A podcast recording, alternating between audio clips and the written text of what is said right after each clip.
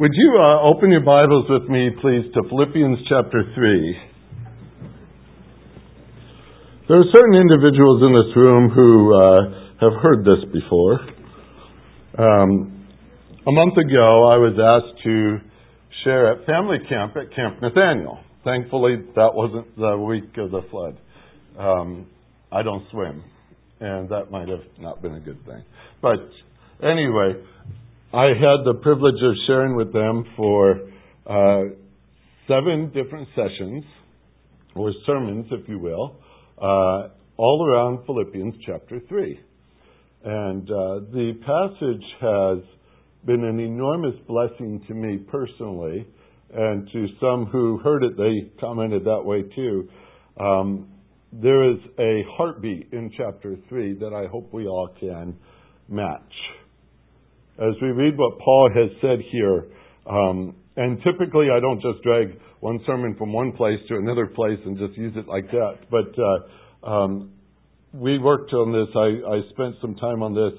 I say we because even my Wednesday night group worked on this with us because we went through the study first and discussed a lot of things in this chapter before I went and put some of these thoughts together. And uh, with that said, uh, it's valuable. It's valuable to all of us, and I hope you find it so too. Uh, and that's the only reason why I say, well, I'd want to use this and share it with you. So you've heard what happened a month ago when I shared it with another group. Um, in Philippians chapter 3, it starts in verse number 1, and I'm just going to start reading until I have reached all the way to the end. That's 21 verses. Finally, my brethren, rejoice in the Lord. To write the same thing again is no trouble to me, but it is a safeguard for you. Beware of the dogs, beware of the evil workers, beware of the false circumcision. For we are the true circumcision who worships in the Spirit of God and glory in Christ Jesus and put no confidence in the flesh. Although I myself might have confidence even in the flesh. If anyone else had a mind to put confidence in the flesh, I far more circumcised the eighth day of the nation of Israel, of the tribe of Benjamin, a Hebrew of Hebrews, as to the law, a Pharisee, as to zeal, a persecutor of the church, as to the righteousness which is in the law, found blameless. Whatever things were gained to me, these things I have counted as loss for the sake of Christ. More than that, I count all things to be loss in view of the surpassing value of knowing Christ Jesus my Lord from whom I have suffered the loss of all my things, and count them but rubbish, so that I might gain Christ, and may be found in him, not having a righteousness of my own derived from the law, but that which is through faith in Christ, the righteousness which comes from God on the basis of faith, that I might know him, and the power of his resurrection, and the fellowship of his sufferings, being conformed to his death in order that I may attain to the resurrection from the dead. Not that I've already obtained it or have already become perfect. I press on so that I may lay hold of that for which I also was laid hold of by Christ Jesus. Brethren, I do not regard myself as having laid hold of it yet. But one thing I do, forgetting what lies behind and reaching forward to what lies ahead, I press on toward the goal for the prize of the upward call of God in Christ Jesus. Let us therefore, as many as are perfect, have this attitude. And if anything you and if in anything you have a different attitude, God will reveal that also to you. However, let us keep living by the same standard to which we have attained. Brethren, join in following my example and observe those who walk according to the pattern you have in us. For many walk, of whom I often told you, and now tell you, even weeping, that they are enemies of the cross of Christ whose end is destruction, whose God is their appetite, whose glory is their shame, who set their minds on earthly things. For our citizenship is in heaven, from which also we eagerly wait for a Savior, the Lord Jesus Christ, who will transform the body of our humble state into conformity with the body of His glory by the exertion of the power that He has even to subject all things to Himself. I'm going to attempt that in seven sermons. That's a mouthful, folks. Have you noticed? There is a ton of information here. that we are called to. And we're going to spend some time in this. Heavenly Father, help us, we pray, as we submit to your word. It's going to change our lives. It always does, but that's your business, and that's what you do, is change lives. And so we sit before you and ask that you might do that work in our hearts right now as we open up this text, as we glean from it a little today and in the days to come. I pray, Lord, that you might draw us ever closer to you. And thank you for the process you take us through to do that. In Jesus' name, amen. Okay. About a month or so ago, I received a telephone call, and I might have said this, I don't remember. Uh, but uh, an individual had called wanting to find out more about our fellowship, our church. And uh, I felt like I was uh, being ordained by the question he kept asking me. They were really good questions, solid, wonderful questions. And, and one side of me kept saying, wow, this guy is really sharp. The other side saying, this guy's a, a fraud. He's, in, he's trying to get into something. I don't know what it is. But I didn't know what to do, but I kept talking to him. And one of the last questions he raised as he was asking questions about doctrinal things and all that, he says, If I were in your church for 25 years, what would I be like at the end of 25 years? I thought, wow, that's a pretty good question. I don't know if many of us think that way. What would I be like? Am I different 25 years out for having spent time here in this fellowship? What would that be? I answered him in two words like Christ. That's what I hope we would be in 25 years if we spent time fellowshipping like this. More like Christ. More like Christ. After all, isn't that what we're supposed to be? More like Christ. Those two words I'm going to explore with you to encourage you, maybe inspire you, two words that I'm going to keep bringing to your attention, your understanding. Hopefully, it goes from here and implants deep in the heart. More Christ. More Christ. There are a lot of phrases given to simplify the message of the book of Philippians. If you carry a Scofield Study Bible, and some of you do, you'll find on the front page of the chapters, it says the theme is Christian experience. If you read many commentaries, you'll find many of them leaning toward joy, because it says often in here, rejoice in the Lord, rejoice in the Lord. It is clear to me from the context, and I know you've read Philippians before. I would encourage you to read it again this week. I would also encourage you to stay in chapter 3 for many weeks. Just read it. Okay? Just read it. But if you've read it before and you know somewhat of the context of this book, Paul was in jail at the time of writing this book. It's interesting that even the first time Paul went into Philippi, he ended up in jail. And I don't think it's because he liked orange. It just seemed that every time Paul was near or ministering to the Philippian church, he was incarcerated because of his faith.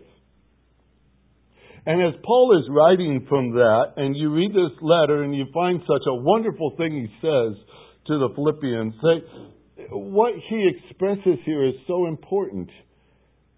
He is going to say, I'm going to put it this way, what really counts. What Paul had before him was the possibilities of the execution.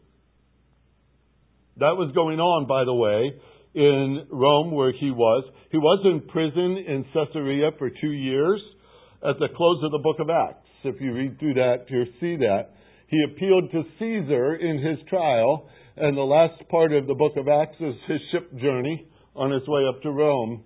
And there he would stay for the next two years, waiting trial. While he's there, he writes several letters.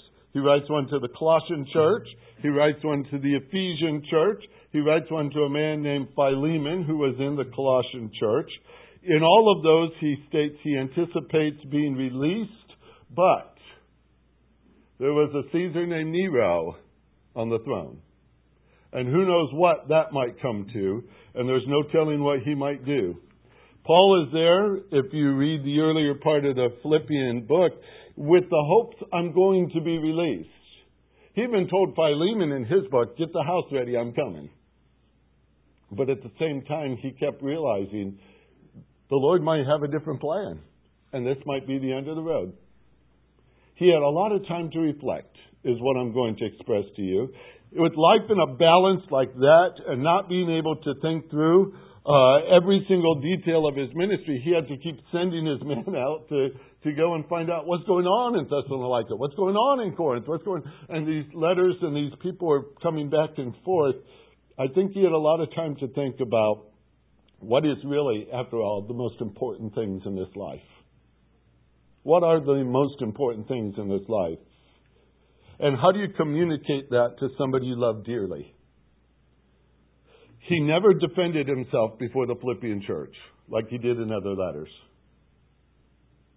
He, he didn't have to beg for financial assistance from the Philippian church because they were very generous to him, and he makes reference to that earlier in the book. He didn't spend countless hours and chapters correcting them because they already served with a sense of maturity in Christ. So he gets down to, real simply, what is the essential number one for the Christian who already is serving and is already maturing? What do they need? More Christ.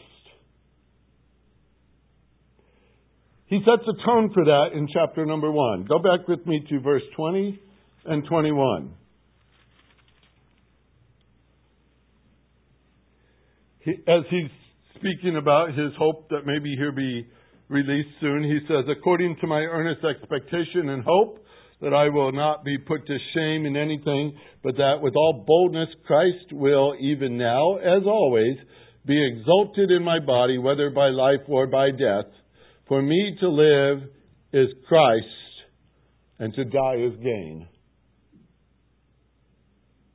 That sets the tone for the entire chapter 3. If you give me a few minutes here, which I know you will, because there you are, and here I am, I'm going to show you Paul's mentality behind this. Paul's mentality for more Christ. And I do believe this is beneficial for all of us. And, and so I'm going to ask again, as we're going through this series, it's not a very long one, but uh, please read the book of Philippians in its entirety. Take the time to do that. Um, and then go back over chapter 3 several times, several times, several times, over several days. The way God has designed us to grow in maturity to the image of Christ is an amazing thing to understand. He's already stated that His Spirit is at work within us right now to conform us to the image of Christ. Romans 8 says so. We also know from 1 John chapter 3 that uh, when we shall see him, we shall be like him, for we shall see him as he is. I long for that day. That's going to be a great day. Therefore, if that's what God has in store for us, that we're to be like Christ, we're to grow in His image, and someday we'll be like Him, shouldn't we have the desire for it now? Shouldn't we be wanting to grow now in our understanding and in our conformity to Christ? Shouldn't that be our heart's beat right now? We're all in a process, and I know that, and it's safe to conclude this. No matter where you are along the way, if you're along the lines of those who are more mature or those who seem to have more to do to get up to that level. I think that was a nice way to say it. I didn't want to say, unless you're just plain old immature, but uh, if you're somewhere in between these points of growing to be like Christ, wouldn't you also conclude that all of us, no matter where we are, need more of Christ? We need it. Maybe you've felt hunger pangs in your soul before. Maybe you sensed that there was something else for you to do, a new level of understanding, uh, a deeper commitment. Maybe you've gone through that and thought that through, and you tried to satisfy yourself with the latest spiritual paperback or another Bible study or another ministry in the church, and you still know that there's something greater still. It's found in the word more. More. Not simply more, like fill up on anything. Because quite honestly, you could eat a whole plate of sawdust, but it's not going to really do you much good. I think it might be really bad for you. But that's not simply more, just give me something to stuff in me. But as you're going to see Paul's heartbeat here, more of Christ. More of Christ. Because all those other things are avenues toward Him, you see? If you spend all your time on the avenue, you miss the one who you're looking for. Because you've emphasized all these other things. And Paul's going to show you all these other things really don't count for much if Christ isn't the one thing you want. More of Him. In chapter number three, if you work through this, there's a lot of different ways to break up a chapter and outline it and, and work through things. And what I chose to do is work through this outline of chapter 3 based on four commands Paul gives in this chapter.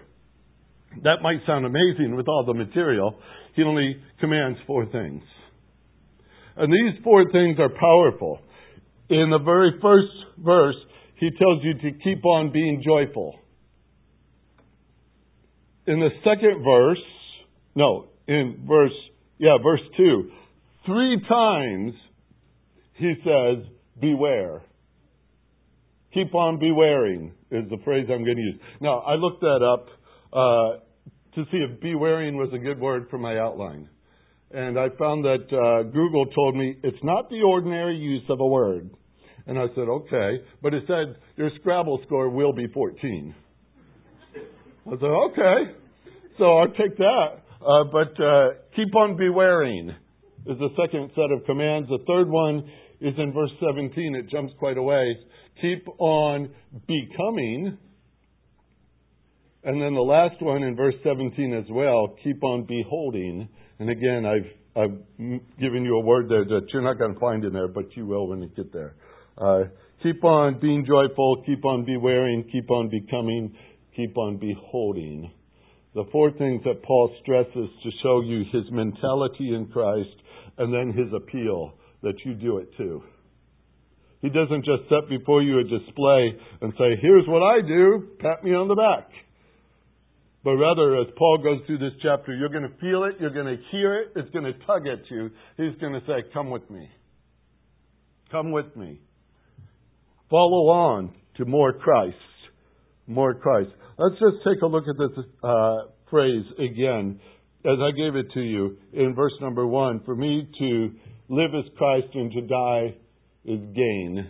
Let me explain that to you just for a few minutes here. In chapter 3, I know I'm going back and forth, but hang on to that. Chapter 3, 7 through 11, we see what Paul's thinking as he writes. Whatsoever things were gained to me, I have counted as loss for the sake of Christ.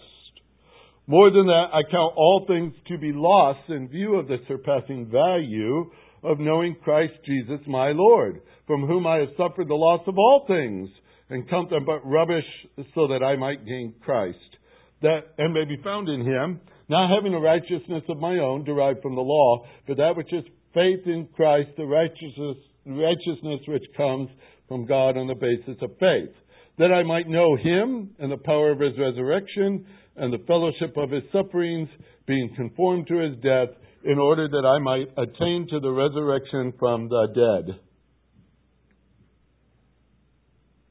You want to know what Paul thinks? You want to dig into his brain for a few minutes? They say in history that uh, when Einstein died, they did an autopsy, and apparently somebody uh, thought they'd take the brain and figure out the source of genius. And so they looked for that. We're not going to remove Paul's brain here, obviously, but we do want to find out what he thought. And you know what's interesting to me? God said, Write it down, Paul, so I can give it to everybody else too, so they could see how you think. Whatever things are gain, mark that word. Verse 7.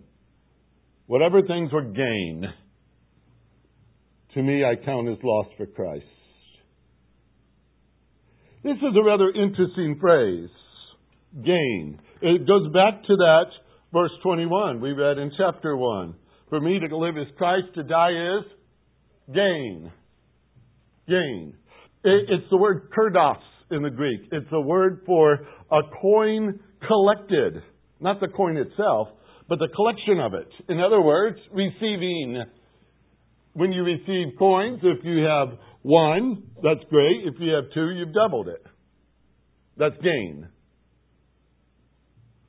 It's the profit side of the word.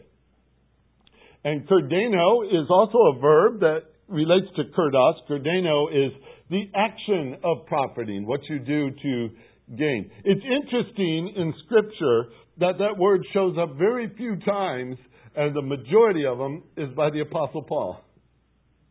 It's a concept that he liked to use and express in this way. Matter of fact, he used it heavily in 1 Corinthians chapter 9. In 1 Corinthians 9, he was being questioned on his apostleship. He was being accused of all kinds of different things. He was uh, accused of going into the ministry for monetary gain. And so he starts to write to them in 1 Corinthians 9. You can follow along. I'm going to read to you about six verses here. 1 Corinthians 9, 1 through 6. He says, Am I not an apostle? Am I not free? Have I not seen Jesus Christ our Lord? Are not you my work in the Lord? If I be not an apostle to others, I am doubtless one to you, for the seal of my apostleship is you in the Lord. Remember, he's talking to Corinthians here. My answer to them that examine me is this Do we have the power to eat, the power to drink? Do we not have the power to lead about a sister, a wife, as well as other apostles? as the brethren of our Lord does and as Peter does? Or is only I and Barnabas the ones that don't have the power to do this? Or, or we don't have the power to stop working? He smooths it out a little bit in this way in verse number six. He says, Is it only Barnabas and I who have no right to refrain from working for a living? Now, you know Paul was a tent maker, right? We get the word tent maker from what he built. Guess what he made? tents. All right, it's real simple. But Paul was a tent maker, and he made tents in order to supplement his ministry. That's good. He also used that for ministry because he encountered Priscilla and Aquila in that process of tent making. But did he do that because he was forced to do that? Did he have to work as a tent maker to support his ministry because he had no rights to ask for ministry to be provided for him in funds? Did he have the right to be supported by other people in his ministry? And so he goes into this passage in 1 Corinthians 9, interestingly, with very natural solutions. He shows you illustrations here. He says, if you have a soldier and he goes off to war, don't you pay him? How many of you would like to go into battle without being paid? Nobody? I'm not surprised. He says, if you own a vineyard, are you allowed to eat of your own fruit? If you're a shepherd, are you allowed to milk those animals and, and enjoy the milk yourself? I don't know if they like it, but he asks these questions. Who goes into warfare at any time at his own charges? Who plants a vineyard and doesn't eat of the fruit? Who feeds a flock and doesn't eat of the milk of the flock? he goes on to this sense. When the law of Moses came out, it said there were rights to income from work. Oxen eating the corn while they tread. Plowmen waiting for the harvest. The thresher taking home the wheat. He does that in verse 8, 9, and 10, and he asks those simple questions. Don't they have the right to it? And then he comes to his conclusion. He says, If we have sown to you spiritual things, is it a great thing if we reap from you carnal things? Finances. Now, I'm not trying to argue in any way this, this argument for ministry income and stuff. That's not my point today. But Paul's using a term all the way through there, and it's the word gain. Gain, gain, gain, gain, gain. He argues all the way through this text that he has a perfect right to expect an income from ministry. However, get into his mind for a minute. All that said and stated, Paul said in verse 15 through 17 to the Corinthians, I made up my mind that I will not profit in any monetary way from my ministry to you. He said, I would even die than reverse this thinking because I have a different reward. I have a different gain. What is my reward? He says in verse 18. This is simple. When I preach the gospel, I make the gospel of Christ without charge. I do not abuse my power in the gospel, for though I may be free of all men, yet I've made myself servant of all that I might gain the more. And unto the Jews I became a Jew, so that I might gain the Jews. And to those under the law I came under the law, so that I might gain them under the law. And if I went to those outside the law, as if I was outside the law, but I'm still on a law to God, I'm under law to Christ, but I want to gain them that are without law. To the weak I want to become weak, that I might gain the weak. I have made all things to all men that I might by all means save some. What was his reward? What was he profiting in this? But that lives are changed forever. You see? That's worth a whole lot more to him than anything else. He says, This is what I want to do. I want to gain this thing. I want to gain this thing in my ministry that people come to know Christ, that they come to faith in Christ. Is that your gain? That was Paul's. That was Paul's. Edwards, uh, in his commentary, said this He refused payment in money that he might make the greater gain in souls. So here's his profit, his reward, his pay, his profit, however you want to call it. It was found in those who came to know Christ. That was his coin. That was his coin in ministry. That's why he did what he did. Now, I told you, Paul employed this word more than anybody else, and the next time he picks it up is in Philippians chapter 1, 21, and chapter 3, verse 7. That's where it comes back. For me to live is Christ and to die is gain. This Greek text is very interesting. For me to keep on living, it literally says, for me to keep on living, Christ. Christ. I'd love to hear what you'd put after that phrase, for me to keep on living. Paul said, Christ. And then he says, and for me to die is, he said, gain. Yes, gain. What is gain? It's more of the same. It's more of the same. Whatever he was looking for, he gets more. What did Paul wanted more than anything in life? Christ. So what was he looking for in death? More Christ. That was his gain. He wanted nothing else but more Christ. Now, if you want to know his mentality in this, this is how he lived. This is what he's saying in chapter 3. These things used to be my gain, he said. They used to be my coin. They were my reward. They were my pay. They were my profit. But I turn them all aside and count them as loss because I want Christ.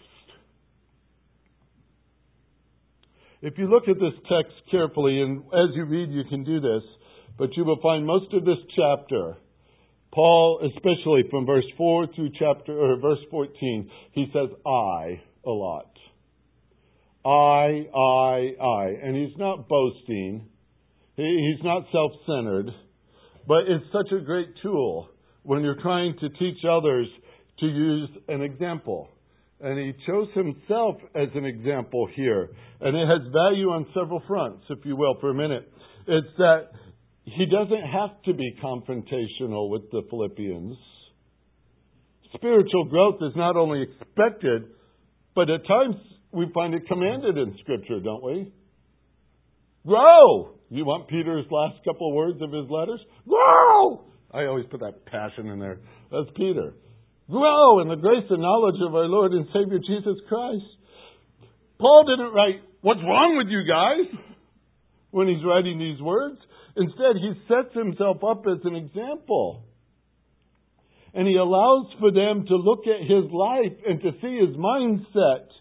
And then, after they see the full picture of who Paul is, that portrait of Paul and his willingness to live for Christ and to die for more Christ, he says later in the chapter, us and our and we. Because what he's done is now he's shown them and then he's pulling them in and says, Now come and follow with me. But you have to know what is it that he looks at? What is this Paul that we're trying to gain? Paul, what is it that we're looking at? Picture chapter 3, and I know you've heard this somewhat before, but picture chapter 3 like a ledger. Like a ledger, an accounting way of visibly showing profit or loss. On one side of the ledger are all the things that are accounted as profits to the account. On the other side of the ledger are all those things that are counted as losses to the account. When you get into the reality of what Paul is saying here, is that he took everything on this side of the ledger that he had lived for and worked for and struggled for, and he grabs them all and he slides them over to this side as losses. Every one of them is a loss because he wanted only one thing on this side of the ledger. That was Jesus Christ. That's the only thing he sought. The only thing he wanted, the only goal he had was Christ. Nothing else was a profit to him anymore. Nothing else was sought for by him anymore. I want to ask this because this is where people say, yeah, well, that's Paul. Of course. He's got to read this book and God's with him. You know, all the apostle thing and all this stuff. That's Paul. Is it possible that we can be just as singular in our desire? You can answer that question. I'm going to guess it's not always been that way. Sometimes we put a lot of things in the gain column for us. A lot of things we live for. A lot of things we strive for. What has your heart? What is your heartbeat? Jesus made these comments once. He said, The kingdom of heaven is like a merchant man seeking goodly pearls. And he went out and found one pearl of great price. He sold all that he had and went and bought it. Inventory is easy when you have one thing in that column Christ. He says in verse 7 whatever things are gain for me, I have counted loss for Christ. This is a fun thing in the Greek tense, perfect tense. That means permanent. He's not going to change his mind. He has counted them for loss. They're gone. They're done forever. He's never going to consider them anything else but a loss. And then he says in verse 8, if that's not enough, and I count them all things as loss. I keep on thinking that way. It's present tense now. I will not stop. I will not stop. You ask me tomorrow, it's still the same. You ask me a month from now, it's still the same. A year from now, it's still the same. I count all things but loss for the excellency of knowing Christ Jesus my Lord. Do you know him? Do you want to know him? Do you want to know him more? Boy, that hits right here, doesn't it? This is the passage we're looking at here. He says everything else is a loss.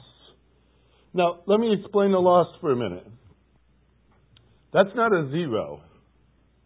Most people say, well, zeros, that, that, that's, that's your loss. They're not there. Actually, he considers them detriments. The Greek word for this is detriments. They are things that cause damage. They are things that are violent to the ledger. He calls them dung later on, if you're following the King James Version. Rubbish, garbage. They are worse than nothing, folks. They're something that smells bad and has to be thrown out. In this context, he tells us that's what I had in verse 4. I had confidence in the flesh. More than anybody else, I would set myself above anybody. I had confidence in the flesh. I was circumcised the eighth day. I persecuted the church. He goes on and on and on of these things. He says that the law is blameless. You may say, well, Paul, if I looked at verse 3, I mean 4, verse 5, and verse 6, I would say, there's nothing really bad in essence in what you're saying. Those aren't bad things. Paul used them in such a way. He said, I used all these things to provoke my confidence in the flesh. I wanted you to see Paul is the reason I did them. I wanted greater gain from that by your attention. In other words, that whole side of the ledger was a picture of Paul. That was what you would see. His own portrait right there. All his trophies are now detriments to him. He says they're damaging to me. They, they damage my desire and they cloud my eyes and they do violence to my ambition to know Christ. You see his mentality here? It's either more Paul or more Christ. And you see what he chose. It couldn't be both. He chose Christ. That's our study, folks. Put your seatbelts on. This is powerful, powerful expressions all the way through here. Here's how it starts to look in verse number 9. Or verse 8. Let's start with verse 8. Yea, doubtless I count all things for the loss of the excellency of knowing Christ Jesus my Lord, for whom I have suffered. And that's not easy. That's a battle with self. I suffered the loss of all things, and do count them as dung or rubbish or garbage, that I might gain Christ. Watch. Listen carefully. He didn't suffer the loss of all things for the church. And he didn't suffer the loss of all things for Christianity. And he didn't suffer the loss of all things for a camp or anything else. He did it for who? Christ. For Christ. And he says, I want more. Verse 9, I want to be found in him. If somebody broke into your house today, which by the way, the sheriff told me once, if anybody wanted to break into a house in Hillsdale, it's Sunday mornings. Because everybody's down here and all the houses are empty out there. I, I kind of laughed at him. But if somebody should be rifling through everything you own right now, everything you own. Just think. They're going through your house, they're sifting through your cabinets, or they're viewing what you watch on TV. All right, you may say, what a weird guy this is. He, he goes into your computer, he checks your history, and he starts to see where have you been. He finds your bank book, and then he starts to see where you've been putting your money. He starts to examine everything there is about you, and he's exploring it. What if he came to the conclusion, all this guy talks about is Christ? That's what Paul means. I want to be found in him. If you examine my life on every single side, I only want one name to show in every department. That's Christ. Wow. I want to know him, he says in verse 10. I want to know him, the power of his resurrection, fellowship of his suffering. I want to be conformable to his death, if by any means I might gain or attain to the resurrection of the dead. That little phrase there is, I want to come to ripeness. I want to come to the ripeness. This is the actual fruit that's matured. I want it to be all about Christ. That's his one gain. That's his mentality. That's the one thing he wants you to find out about him. He's in Christ. That's our study. More Christ. To know Him. To know Him. To know Him. Do you have that passion? If somebody sifted through your life right now, what would come after the word more? Because you have something there right now. What comes after the word more? what follows more to you?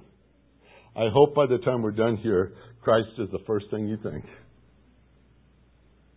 Heavenly Father, help us with this. It's a high calling, but you're not hesitant to give it to us.